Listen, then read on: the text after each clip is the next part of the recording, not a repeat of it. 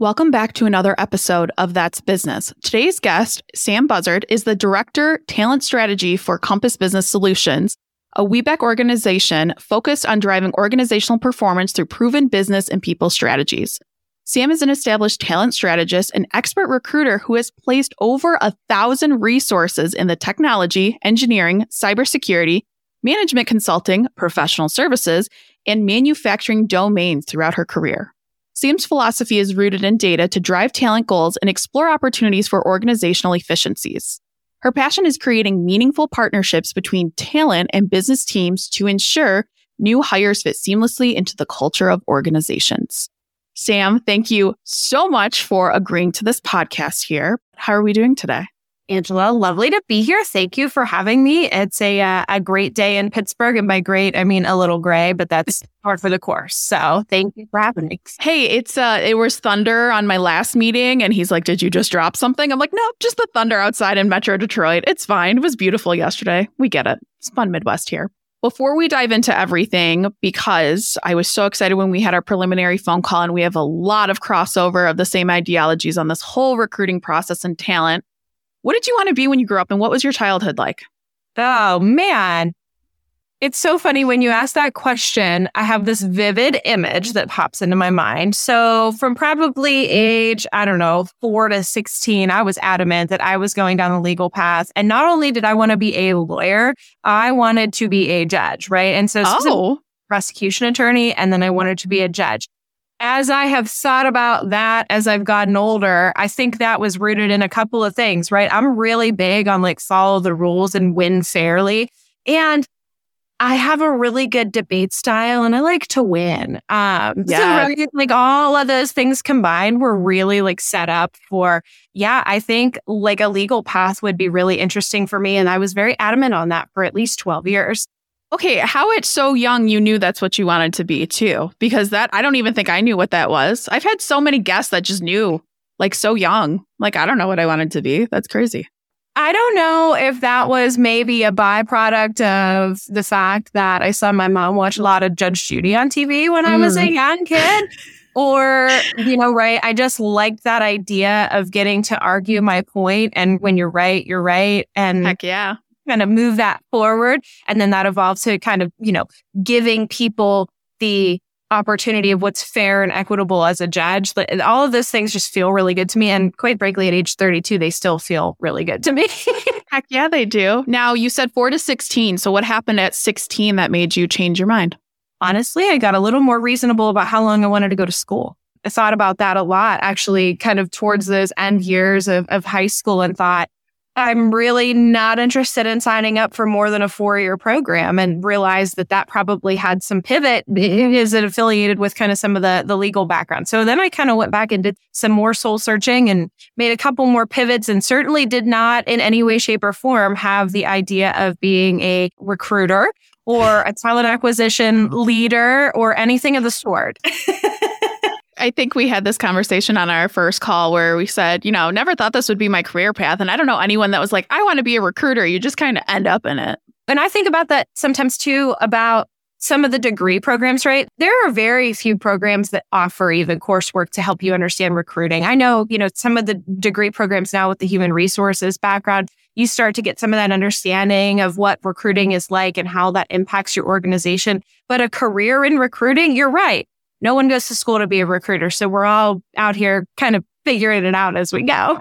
It's true because I've seen people. I mean, my degree, I have an industrial organizational psychology degree, Ooh. is mine, or it's the HR degree. And I forget, I, oh, it was like labor, labor employment relations. I was yeah. so excited to take that class and I had the most awful teacher in the world. And I, I remember getting a C in that class because it was very like law specific or this law of 1970 states this. I'm like, I'm not going to law school. Why do I need to know this?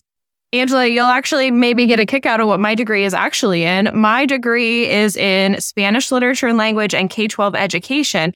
But I'll tell you what, I take so much away from that day to day in my recruiting background, kind of to what you were talking about, right? The behavioral psychology, the frameworks of like putting together lesson plans, the adaptability of culture and perspective that I got from those different experiences in that program back to the point of we didn't go to school to be recruiters, but man, they do teach a lot of things along the way that were really invaluable.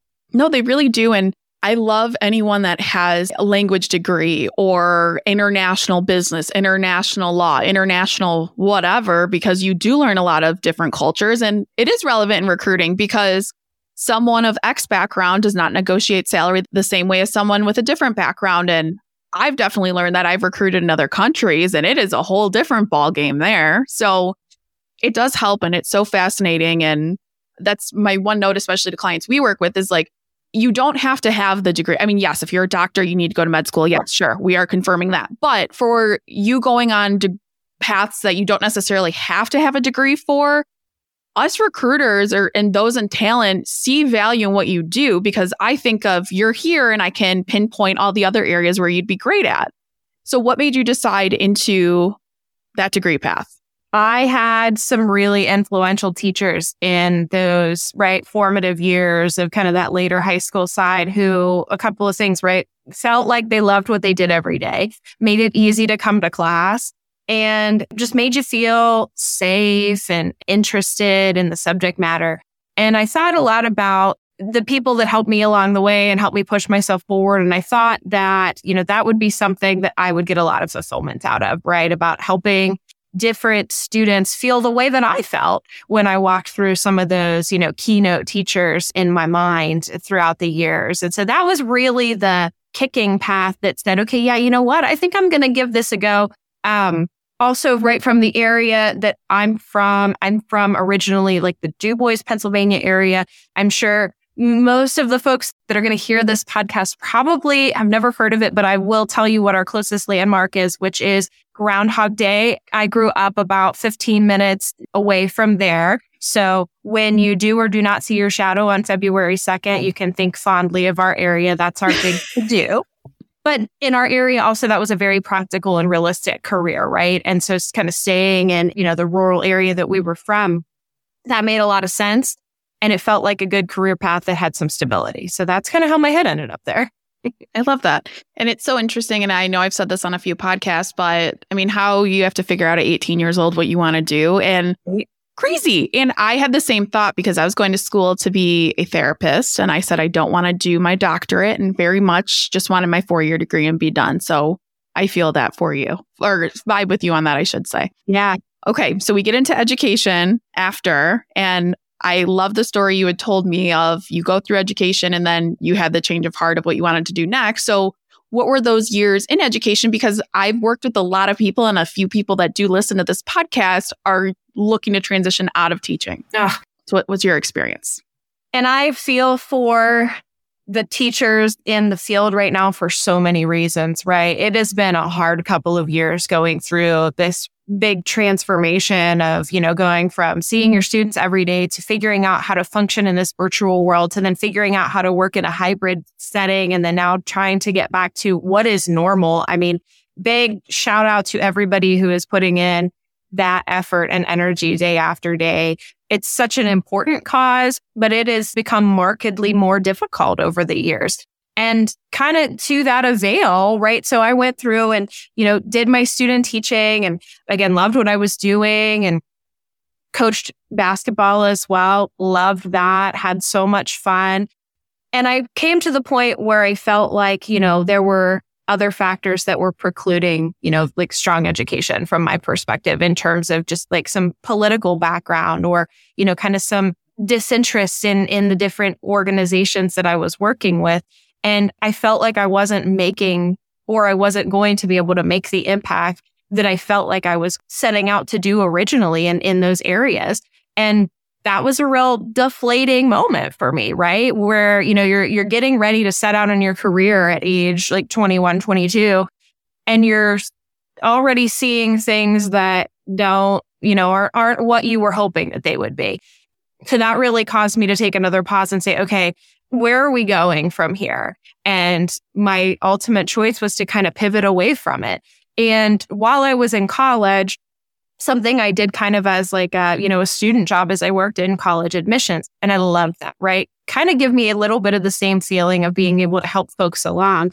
And then I got into this idea of, almost like matchmaking, right? Helping folks understand what is it that you want to do, right? Doing some of those things that, you know, you kind of wish you had all, all along the way, which is the linchpin of what ultimately led me to the recruiting industry.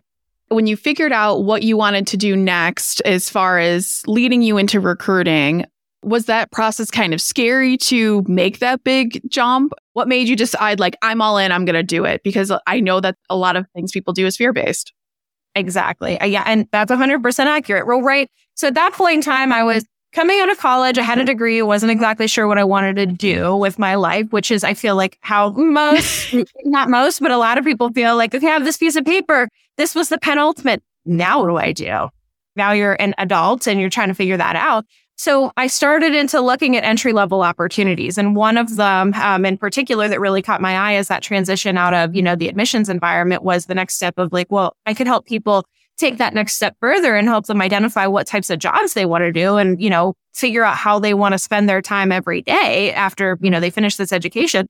Maybe I'd be good at that. So I took an entry level job in technical recruiting where I, you know, as many of us do in the staffing agencies, cut my teeth, learn how to source, screen, qual, right? Work with a lot of different industries. And um, I loved it. Right. I loved it for so many reasons too. I loved it for the idea that, you know, when you're sourcing and you're like, I can go find this person or I can find the perfect person and I feel like no one else can, right? You know, that high that you get as a recruiter when you find the gem that someone yes. else has not been able to identify. Oh my gosh, that was everything at first and still is really to this day. And then really just being able to see the matchmaking ability, right? And see the click when somebody makes a great fit for themselves or you help them make that great fit.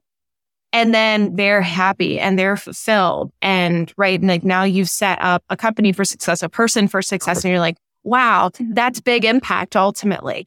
And I had some really fabulous mentors early on who really helped me figure out, you know, how do you do some of these things? How do you get that competitive advantage in industries that you don't know anything about? I remember early on, we were really heavy in manufacturing. I worked on a lot of CNC machinist jobs. Oh, that's so hard. Yes. And I can still, you know, to this day think through about the ideas of, you know, was it a lathe? Is it a mill? Are you a programmer? You know, like, right? Like those things kind of come back to you like the bicycle that they are. And then figuring out how to help people in those different industries and enable them for success. That was everything for me. When I was actually talking about this with one of my resumators, resume writers today, was he's like, I didn't know what, because it was like a financial analyst resume. And I always ask, yeah. oh, what do you know in Excel? Do you know VLOOKUPs and query and this and that? And he's like, Angela, I just reformatted it. I didn't know what any of that means. but because I used to hire FAs in manufacturing automotive, like those were the skills they always needed. So it's like, you know, your brain works 10 steps forward and people don't realize how crazy like our brains i feel go forward. You have to in recruiting and you have to see where like okay you, if you have this then you may know that and this and oh crazy there. Do you ever think about the gift or the the meme of the recruiter's brain has 400 tabs open at any given time and they're all going they're all active like none of them are just sitting in the background like they're all open we're going? We're going we have to. Or i'm like oh i never sent that job to that one candidate as i'm laying about at 11 p.m you know it's fine. It's a full time job. It's, you know, you try to decompress, but it really does. It's a lifestyle more than anything else. Yes, it is. Now, of course, as we're hearing the ghosting stories and everything happening, I want you to give your two cents on how has recruiting been great and what what's kind of happening in the market right now with recruiting on the staffing side, on the corporate side. What are you seeing ah, recruiting is a tough time right now, right? And even, you know, we are talking about the shout out to the educators. And then I think the next wave of the shout out to the recruiters who, right? So in the 10 years that I've been doing this, I've seen almost three different cycles at this point, right? It was like a stable, steady climb at the beginning. Then it was this mad rush of like, you could not hire enough recruiters. There were not enough recruiters to help you attract the talent that you need. And even during COVID in a lot of areas, that continued and then over the past, you know, year or so, we've started to see that grind to a screeching halt just because of, you know, budget constraints and all of the different factors that are happening within, you know, the economy right now.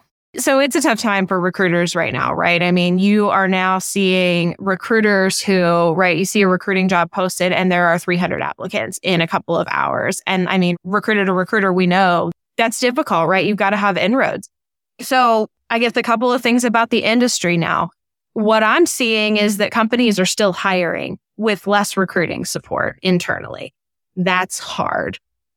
The successful recruiters are helping clients understand the value of talent acquisition from a how does this influence our culture perspective? How can we use recruiting not just as the I give you an order from the business and recruiter, you give me a person back in response, but in partnership to further your culture, to align people to your organizational mission, right? It's interesting. In a lot of places, the job pools are bigger and the qualifications are more difficult. And so back to what you said earlier, we're talking to a lot of different people about what is it that you really need, right? Do you need a bachelor's degree? Do you need a master's degree? Or do you need somebody who can hit the ground running, who understands your organizational culture, who's going to run with you and deal with ambiguity and can put in some of those soft skills and can learn some of the other things, right? And look at some of those transferable skills. Because another point you made, you're seeing a lot of people transition industry. So how is it that as good recruiters, do we identify transferable talent and help those folks then assimilate into where they're headed next? And I love that you bring up the point of culture and assimilating into an organization because you have to look at that. I mean, I have this conversation left and right, of course, being in the field I'm in, where people like, yeah, I, I just had a conversation the other day at a networking event. He's like, yeah, I made some bad decisions with hiring because I wanted to give someone the benefit of the doubt. And it's like, you know, crossing that line and I'm as empathetic as they come, but it's looking out for your other employees too. Is this person going to be great for you or are they going to hinder other people that you have in your organization? And I hate the whole we're a family, but assuming the family works well there and everyone different personalities, different aspects, different backgrounds. I mean, you have to, you have to, have to, have to spend the time on that. Yes. Let's start with organizations. What are some things organizations are not doing or maybe aren't doing right to find the right talent there? There's two things I think that are really important and it's in like front of process and throughout the process. Number one is being okay with saying no, mm-hmm. right? Mm-hmm. Like if you hear, and this is an age old example, you probably would hear me say this multiple times in various different outlets. If someone tells you that their motivating factor is something that is not aligned to your organization, even if they seem like the greatest skill set fit for your company and you're like, I can't let them go. I can change. We can accommodate them. But at your root, right, that is just not part of your value proposition.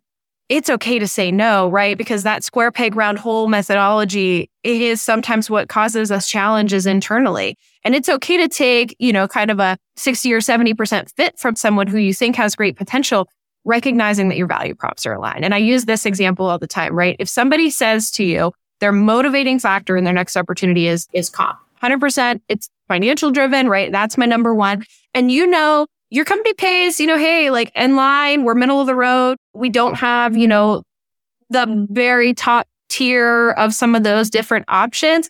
And you know that long term, that's not going to service the candidate and that you're going to be really pulling yourself in a difficult position in order to kind of make both of you happy, that's okay to say no.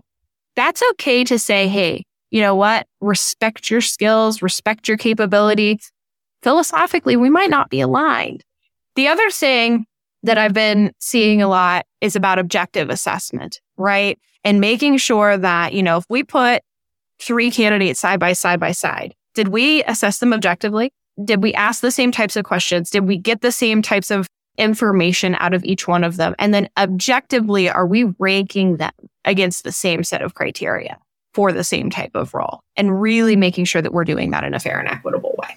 You can't just hire to hire. You can't just say, oh, yeah, done. I mean, do you, I think you need seven rounds of interviews? No. But I also think if you find the right person, hire them. I mean, yeah. or comparing, did you do enough digging? Or what I've been seeing a lot happen is, oh, we're going to hire so and so's nephew or someone that works at the companies, the CFO's niece, nephew, whoever. Or that does happen, unfortunately, but looking at making those hard decisions and per your point of saying no. I mean, look at the opportunity, look at the candidates you have. I mean, it's just crazy. And I wish I could scream from the rooftops of all the people we help and say, why aren't you hiring this person? Because I would hire them if I had a job opening. And that's always the most heartbreaking thing yeah. of what we do.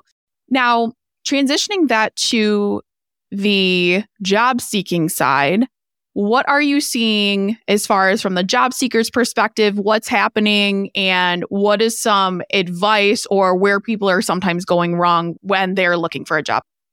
It's actually the similar and maybe the inverse of what we were just talking about, which is I want my job seekers to be honest with me, right? I don't want anybody to tell me what I want to hear. I want you to tell me who you are, wear that loud and proud, and display that and recognize that your value is high and will be valued in that way for the right organizational fit, right? Because that goes back to the whole, you know, internal value of mission, vision, values. You can say all the right things in the interview process and say, okay, yes, I got this opportunity. Yes, I'm like, I'm glad, right? My search is over. And then you get there and you're like, this is not what I want. And then what does that boil up to the surface, right? Just like feelings of like, oh man, did I make a right decision? Or, you know, right, you have emotional feelings towards the organization or functional areas or things like that. It maybe or maybe not. They are what they explain to be, and they're expecting, you know, something in return. If you weren't able to be really transparent about that throughout the interview process, or you didn't know what was important to you, that can sometimes lead to not a great fit, right? I guess that's the other piece think about what's important to you and what's really important to you, right? I can speak from my own experience when I, you know, made a job transition at the beginning of 2023. When I started into that search, I made a list of things that were important to me in the next opportunity, right? And I actually, I'm kind of a nerd in this way. I had like a whiteboard where I would like sit and like make my T chart shout out to one of my mentors who taught me the value of a good T chart along the way to say like pros, cons, positive, negatives. How does this align with where I want to be as a person and allow myself to feel that? And that was important for me. And everybody does that in different ways. But that transparency and that honesty with yourself and then with whoever you're working with in the process, like that, that's so critical. It is. And I love the ask the right questions. And I want your opinion on this too, where what I'm seeing from some of my clients is, oh, well, I don't want to ask that question or I don't want to come off the wrong way. And if we're going to say anything positive about the pandemic, is I feel that people feel more okay with asking the tough questions. Why is this mm-hmm. position open? What does success look like? Yep. What are your projections for this role? Now, what are your thoughts on a candidate asking those questions in an interview or when you're prospecting them? I think they're fair questions to ask, right? If we think about, so my philosophy in general is right that you've, you've got a two way street of interviewing, right? The business is interviewing the candidate so much as the candidate is interviewing the business. And again, back to the point of good puzzle pieces matched together when we have the information and we feel like we have mutual understanding, right? So I think those are fair questions. Just the same way that internally as, you know, companies, we can say, oh, you know, I'm not sure if that feels right, we do want to make sure that our candidates feel comfortable with those answers. And yeah, there are, I mean, obviously, right, you're not going to disclose, you know, the entire history of the company in, in those conversations, but being transparent about, you know, yeah, this role is a backfill. We need to upskill. That's an okay response, right? Or, yeah, this position is a net new because the team is growing or because we added a new service offering or just because we feel like, you know, the team is at capacity. Whatever those reasons are, you can have a, a solid answer without having to have an, you know, a super expansive answer in that way. And Angela, I want to get your thoughts on this too as a follow on to that. I'm really big on case studies right now. So to your point about the pandemic, like let's talk about examples of things that happened during the pandemic at your company, good, bad, or indifferent. And let's give our candidates the opportunities to tell us how they would work through them and feel right. That gives you that real perspective of like, hey, I sat this person down in the seat. Here's something they could deal with on day one or 31. And here's how their gut reaction tells them to respond. And then you can decide, can I coach that? Is that the right response? ooh, that would really not go over well uh, with our organization back and forth, et cetera. Or the candidate might say to you, like, hey, I don't ever want to encounter that. Is that something real that happens at your company? Like, no. Or I love that. That gets my adrenaline going. Right. And so then you've got this whole nother data set at that point. It's true. And I'm going to tell a story real quick on that. So during the pandemic, especially for us, I mean, being a small business owner, when I interviewed my first resume writer, I had someone on paper that was perfect. I was like, we're going to hire her 100%. She's great on paper.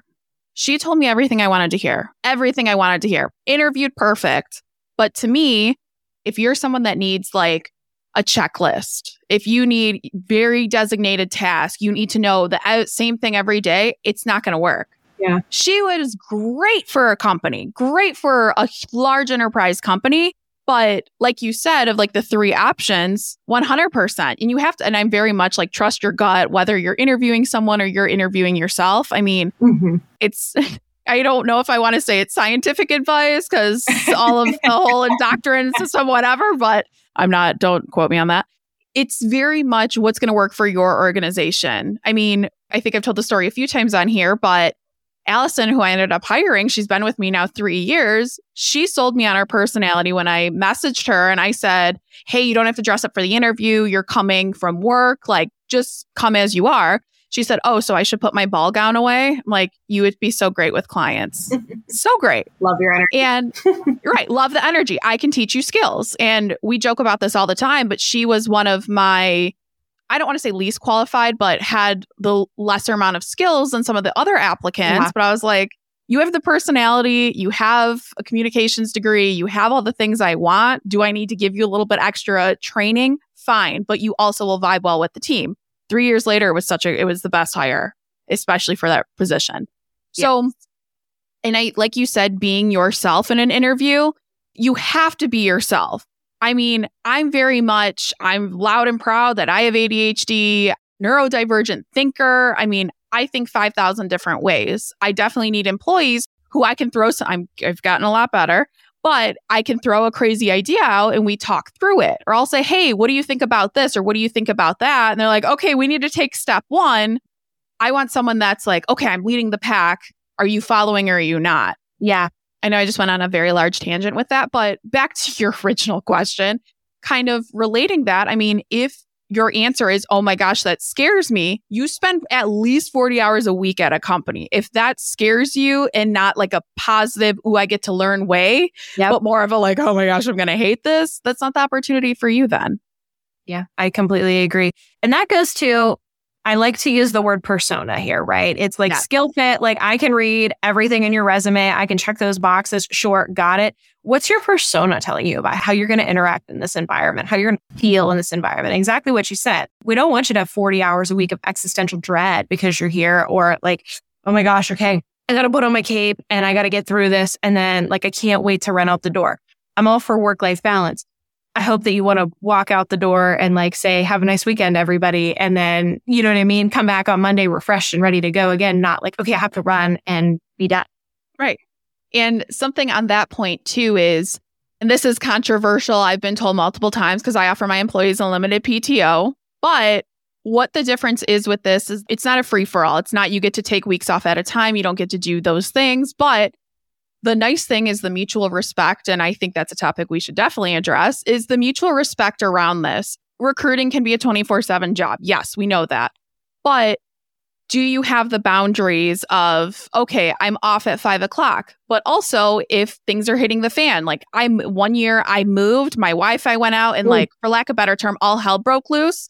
And shout out to Destiny and Allison who like stepped in and were like, hey, we don't care. It's after hours. Like, we got you. What do you need from us? And yeah. I never asked them to do it, but it's just like where people forget is that mutual respect is like, yes, we want work life balance, but we are a team together and what's going to keep the boat afloat? What's going to keep us going? What's going to help us achieve our goals? We all want to make more money. We all want that work life balance, but what's going to get us there? And do you mesh well with your coworkers? That's yeah. a huge thing. I think that's so important to call out as well of like, how do you work as a unit? And do you feel like the people who are behind you are people that you can count on? And are you accountable as well? So to your point about like work life balance, right? you know, that is something that I give a great shout out to my team at Compass for, right? They are fabulous at that, that right when you're on, you're on. When you're not, you're not. And also to exactly what you said, right? Like, hey, if we're going after something and we're going after something big, like all hands on deck, right? Like we're going to get it done. And then we're going to celebrate the fact that we did that together that's important. And also being able to support each other when you need it, regardless of what life circumstances bring to you. Right. And we've, we've dealt with a lot of different things, you know, varying from, um, you know, things that impact us just for a couple of hours to, to longer term. And I just think that's so important. And I, when I think about both recruiters, right, and young recruiters, so I'm going to speak to the young recruiting audience. And by young, I mean early in career. If, um, you know, you you live in the staffing environment. That's something I had to teach myself a lot of, right? I came from staffing and I could not turn it off, right? I had lovely coworkers. I worked for a great company.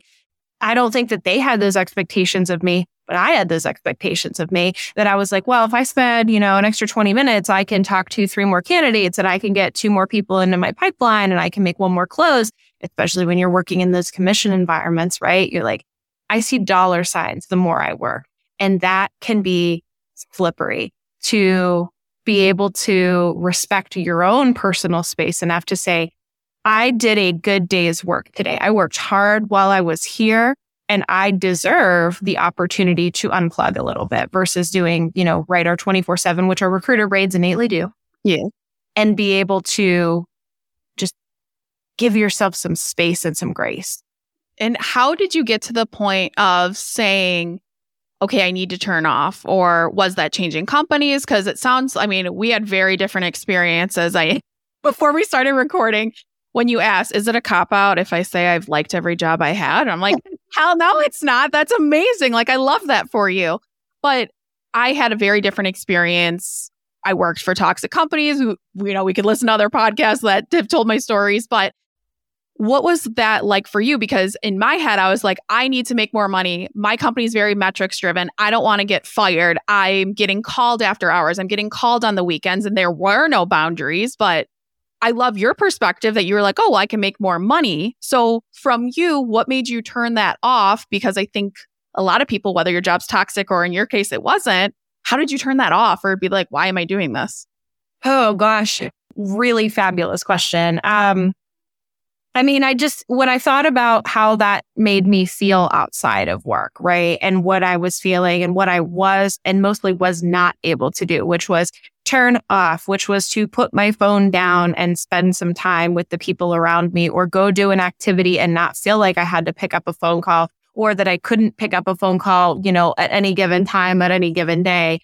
For me, it, it was about sustainability, right? Like I was pretty young in my career I already was feeling the burnout effect, right? Like that, like this is coming, this is coming fast. I mean, right, you know, like spending at the time I was in the agency world for three years. That's a long time in agency. Like I was like the the other side. I wasn't new. And I said, I don't think I could keep doing it this way forever and do it at this caliber and then bring in the other things that I want to do in my life. And I have a lot of respect for the folks who can do that and who have long, very successful careers in that agency environment. I really, really do.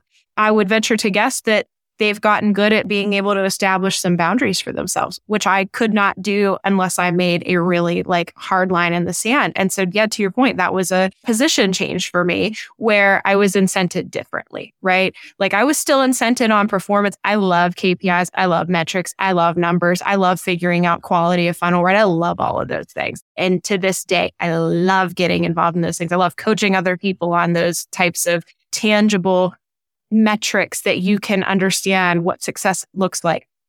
But I needed to be measured differently, right? Like a commission structure where that was, you know, higher than your base salary, right? Most of the time was not sustainable for me.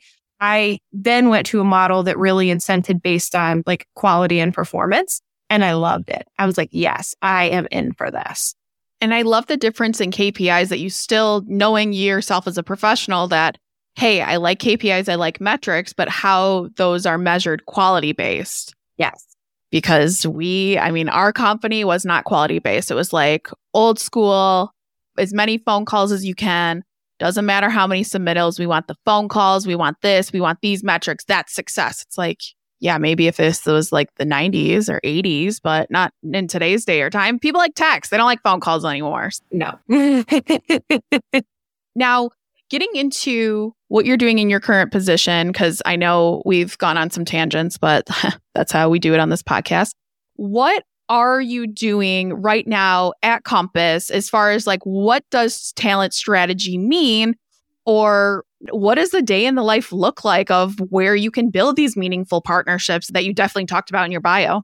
Beth, what a great question. Um, I'm just keep you around that you keep telling me great questions, Sam. You're the best. I mean, you know, recruiters love to talk to other recruiters for a variety of reasons, but it's that depth of of connection.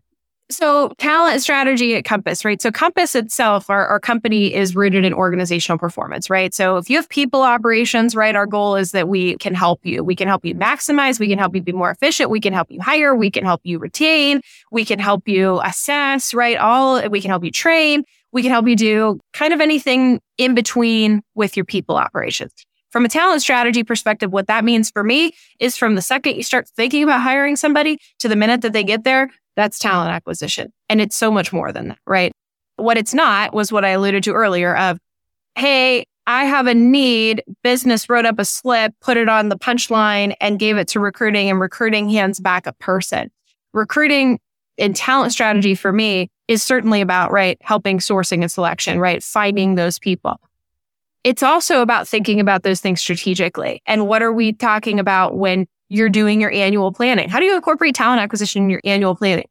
Right? It's directly linked to your business goals. And how do your business goals flow into what you need to be able to deliver in recruiting and what the quality should look like and how many people should you be talking to and what should your expectations be in order to hit your business goals, right? Whether that's to, if you're a people related company and your goal is to grow your business by 50%, well, you need to increase your headcount, right? Like one of the first things you're going to have to do is have more capacity and more bandwidth to take on work. I think about that as like integrated function. And I really challenge folks to think about the strategy behind recruiting. So getting them involved in those types of business discussions, having a talent strategy. What do you go to market with? Who are you in the market? Do you know who your competitors are? What are they doing? Are they taking your people or are you taking their people? Are you having attrition? Are you retaining? What's the value proposition that you're sending to the market? Because in a lot of, you know, areas now, clients who, you know, come to us and need support are in arenas where it's a very competitive talent market still. And there's either a supply shortage or, you know, a variety of factors. We talk a lot about recruitment marketing. Like, what is your brand in the market? How are you convincing and showing the reality of what you're doing well for your candidates? back to right like competitor analysis and thinking about what is happening in the market space do you know right you're saying if you somebody says i need to be able to hire in this location well do you know what the market's telling you in that location is cost of living going up or down or is it against the national average are you getting an influx of new talent in the market or people exiting your market things like that so that strategic piece is big and then all the way back into like your onboarding processes like okay so they accepted their offer now what do we do? Right. Because the experience has not ended. It's just beginning. It's now, okay, you take that big deep breath of, okay, they accepted our offer. They want to join us. They're not here yet. And they've got some experiences to go, you know, that run up and even to day one, you want that to be great. So how do we capture all of those things from a talent strategy perspective? The last thing I hit on there is sourcing. I go back to I had a fabulous mentor from a sourcing perspective early on. And I don't know if everyone is as fortunate as that in the recruiting space of how do we go find talent passively that other people are not identifying in ways and places where they want to be communicated with. And then also changing how we message to pick up different personality types. So really it's that full gamut of like, how do we attract talent? How do we fit that into the organization. And then what do we do once we find it? And then we continue onwards in the people operation space that we, you know, also function within Compass. That's great. Now, do you have a ideal type of client or niche of client that you work with or what's that look like as far as businesses go? Uh, it's across the board And one thing that I love, love, love about what we do at Compass, which is definitely rooted in, in the origins of the organization, is our ideal client is someone who is aligned to how we execute our core values. Not a size, it's not a domain. It's about whether or not fundamentally they believe that the things that we believe in and that are non negotiable, that drive every conversation and every work product we produce are in line, which are our five core values, the five C's connect, craft, custom, care, and courage, right? And we really seek out partners who that feels like a comfortable space for them when we bring those things to the table. Incredible. That's so exciting. And if you want to work with Compass or Sam herself, you can head to the show notes to reach out to her. As we're wrapping up this podcast, what advice do you have for listeners? my advice to listeners, a couple things. Um, keep your head up, right? This is a crazy market. If you're transitioning, if you know what you want to do, if you don't know what you want to do, if you're thinking about looking, keep your head up, right? And be confident in your skills. Understand what your value proposition is to someone, right? And don't let someone else define that for you. Know what that is, know what your non negotiables are and know what your negotiables are back to what we talked about before. And the other thing I would say is take your time in making the decisions. And I'm not necessarily saying, right, like if you, if you got an offer for a new opportunity, you should sit on it for three or four weeks. What I'm saying is don't feel like you have to give a gut reaction to that, right? Take the opportunity to see how that feels on you and take that around and, you know, talk to people close to you about it. See how it feels when you talk about it, right? See how it feels for you internally. And back to what you were saying, Angela, of like, not scientific, but if you're like, oh, I don't really want to tell you what I actually do, and I'm going to kind of, you know, divert that a little bit, listen to what your body's telling you and listen to what's important to you in that next, you know, opportunity. And um, the other thing I guess I would say is that for folks who are kind of going through some tough times, continue to look for, you know, the light in your current opportunities and also where your skills are valuable. Because I truly believe that we're looking at a very talented talent market right now. And that talent is going to land in some incredible spaces as we continue to evolve from a technology, from an AI perspective as well, and how you use those skills. So always be creative about what you bring to the table and how you're going to leverage it in your next opportunities. Sam, this was so much fun. You gave so much great insight, not only from the candidate side, from the recruiting side, from companies. So thank you, thank you, thank you so much. It's been an absolute pleasure. And again, head to those show notes if you want to learn more about Sam or reach out to her on LinkedIn. And tune in next week for another episode of That's Business. If you're looking for a career change and you're not sure where to start, the Resume Rescue can help. Sure, there's no such thing as the perfect fit for everyone, but here at the Resume Rescue, we're on a mission to find the perfect solution for you. Whether it's changing careers, updating a resume, learning LinkedIn, or practicing interviewing, we have you covered. Find us online at theresumerescue.com and find all of our contact info in our show notes.